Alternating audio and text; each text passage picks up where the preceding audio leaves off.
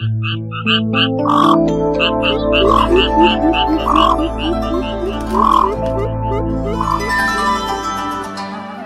cũ cảnh xưa.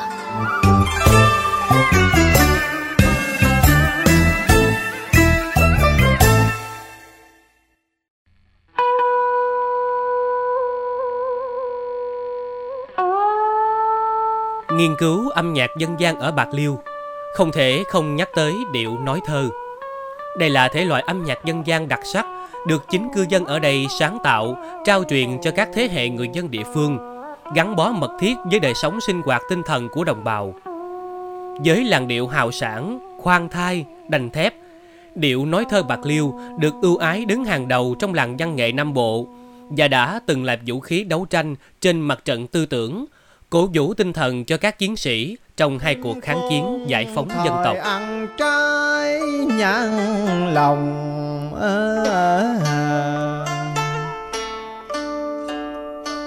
người khôn thời ắt phải tâm đường thẳng ngay có thầy giáo diễn hoàn khoai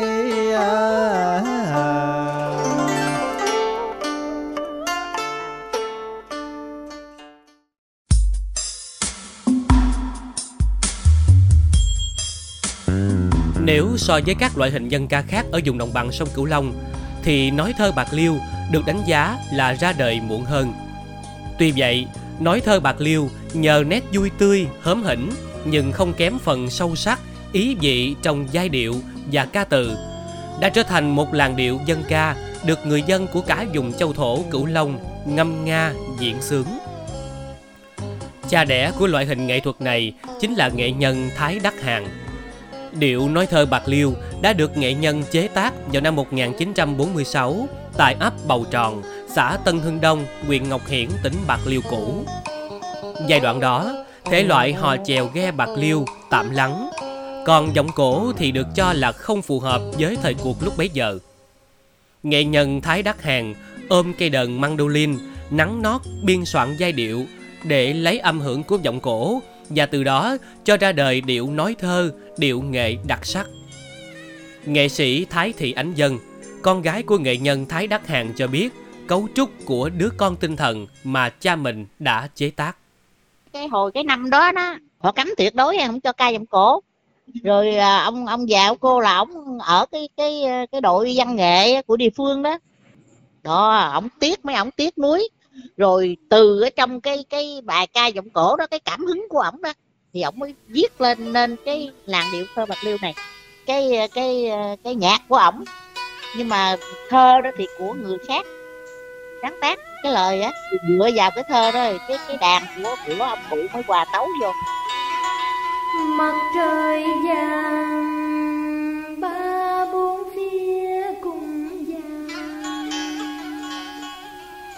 bao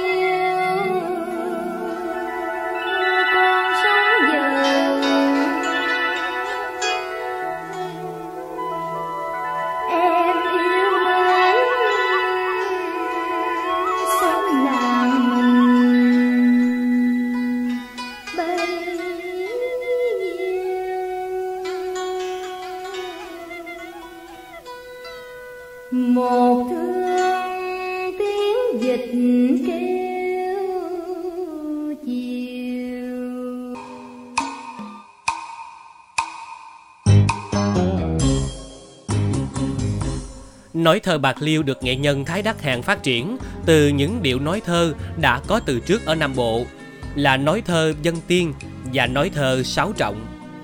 Điểm giống căn bản của những điệu nói thơ này là các phím nhạc mở đầu ở từng tiểu đoạn và cách vuốt đuôi, đưa hơi ở cuối câu. Nét riêng của nói thơ Bạc Liêu là chỉ sử dụng điệu thức quán là chính, với tiết tấu có phần nhanh nhẹn hơn. Nói thơ Bạc Liêu thường được đệm bằng đờn kìm, guitar phím lõm hay là mandolin. Cấu trúc mỗi bài được xây dựng bằng nhiều tiểu khúc. Mỗi tiểu khúc thường là đôi câu thơ 8 chữ và 6 chữ. Cuối mỗi tiểu khúc có tiếng đưa hơi, ứ, ừ hay ớ, ờ. Sự ngọt ngào, truyền cảm của làn điệu nói thơ Bạc Liêu có sức sống mãnh liệt trong thời chiến và là vũ khí quan trọng trong phong trào tiếng hát ác tiếng bơm Nói thơ bạc liêu được dí von như liệu thuốc bổ, nuôi dưỡng tình yêu quê hương đất nước của bao người dân xứ Bạc Liêu. Thời chiến, ở vùng đất này có hẳn một nhóm chiến sĩ chuyên nói thơ Bạc Liêu, cổ vũ tinh thần chiến sĩ với những tên tuổi như cô Năm Nhân, tức là bà Phan Thu Quê, cô Nguyễn Ngọc Ảnh, chú Tăng Trường Tấn. Bởi ngoài giai điệu sôi sục, réo rắt mà thâm trầm, phần lời của điệu nói thơ Bạc Liêu cũng rất ý nghĩa, mang tính cổ động, giáo dục rất cao. Khi cái bài giọng cổ mà bị cấm rồi đó thì à, nói chung là cán bộ của ngành thông tin văn hóa đó là rất là khẩn trương để tìm tòi cái cái hình thức nào mà để đáp ứng nhu cầu của quần chúng đó.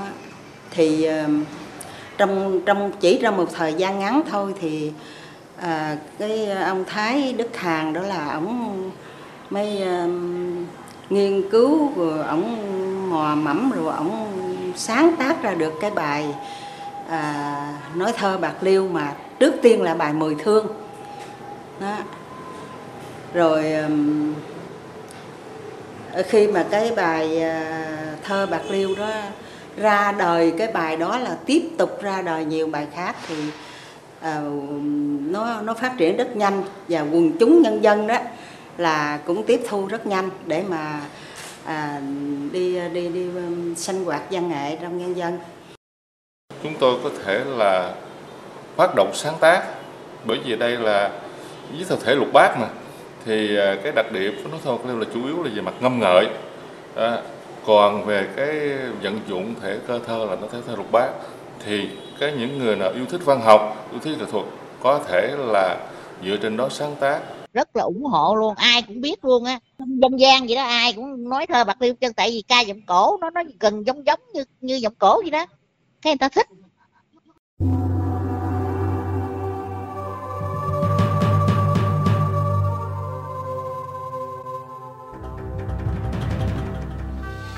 Theo một số vị cao niên ở Bạc Liêu, những năm cuối kháng chiến chống Pháp, đi đầu trên đất Bạc Liêu, người ta cũng nghe rôm rã điệu nói thơ Bạc Liêu với những âm đệm ứ ừ nghe rất là vui tai, thú vị. Nói thơ được sử dụng trong các đám cưới, đám dỗ, đám tang và kể cả nói thơ trên đồng án khi chèo xuồng trên sông trong đêm vắng. Từ sức hút của điệu nói thơ Bạc Liêu, đã có hàng loạt lời mới được viết nên theo làn điệu này. Có thể kể ra một số bài nổi tiếng lúc bấy giờ như Tấm áo chiến sĩ, Nam kỳ khởi nghĩa, Khuyên chồng ra mặt trận, Quê hương Bạc Liêu hay Binh giận. Sau khi đất nước thống nhất, nhiều nhạc sĩ đã mượn lối thơ 6-8 của làng điệu nói thơ Bạc Liêu để phát triển thành ca khúc, mở ra một phong trào đưa làng điệu nói thơ Bạc Liêu vào các tác phẩm âm nhạc hiện đại như Bông Điên Điển, Cô gái Sài Gòn đi tải đạn, Chở pháo qua sông. Đặc biệt, nói thơ Bạc Liêu bước vào điện ảnh và để lại ấn tượng sâu sắc thông qua bộ phim dài tập Đất Phương Nam, tái hiện cảnh anh em mười chức bị giết hại, bị cướp lúa, cướp đất, khiến cho khán giả không cầm được nước mắt. trời cao không có thôi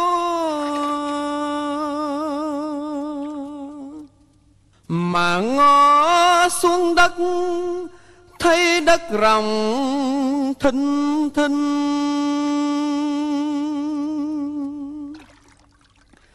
Tay bay mà giả gió,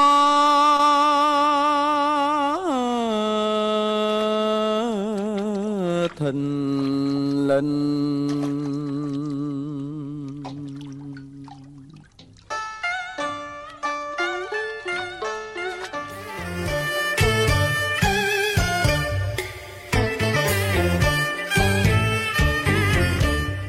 Điệu nói thơ Bạc Liêu một thời là báo vật, bây giờ dường như đã bị bỏ quên. Môi trường ca diễn hầu như không còn phù hợp nữa. Những bài lục bát dùng cho nói thơ thường dài, mà khán giả của xã hội hiện đại thì không có thời gian để mà thưởng thức là một lẽ. Một lẽ khác, những nghệ nhân từng thủy chung với nói thơ Bạc Liêu cũng đã dần khuất bóng. mà khó tìm được hậu duệ để nối nghiệp theo nghề.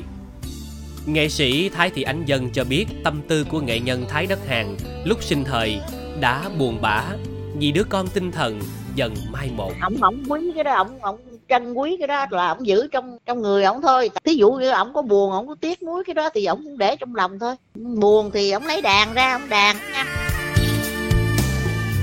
Với những giá trị cần được lưu truyền, nói thơ Bạc Liêu đã được ngành văn hóa tỉnh trình hồ sơ khoa học đề nghị Bộ Văn hóa, Thể thao và Du lịch đưa vào danh mục di sản văn hóa phi vật thể quốc gia.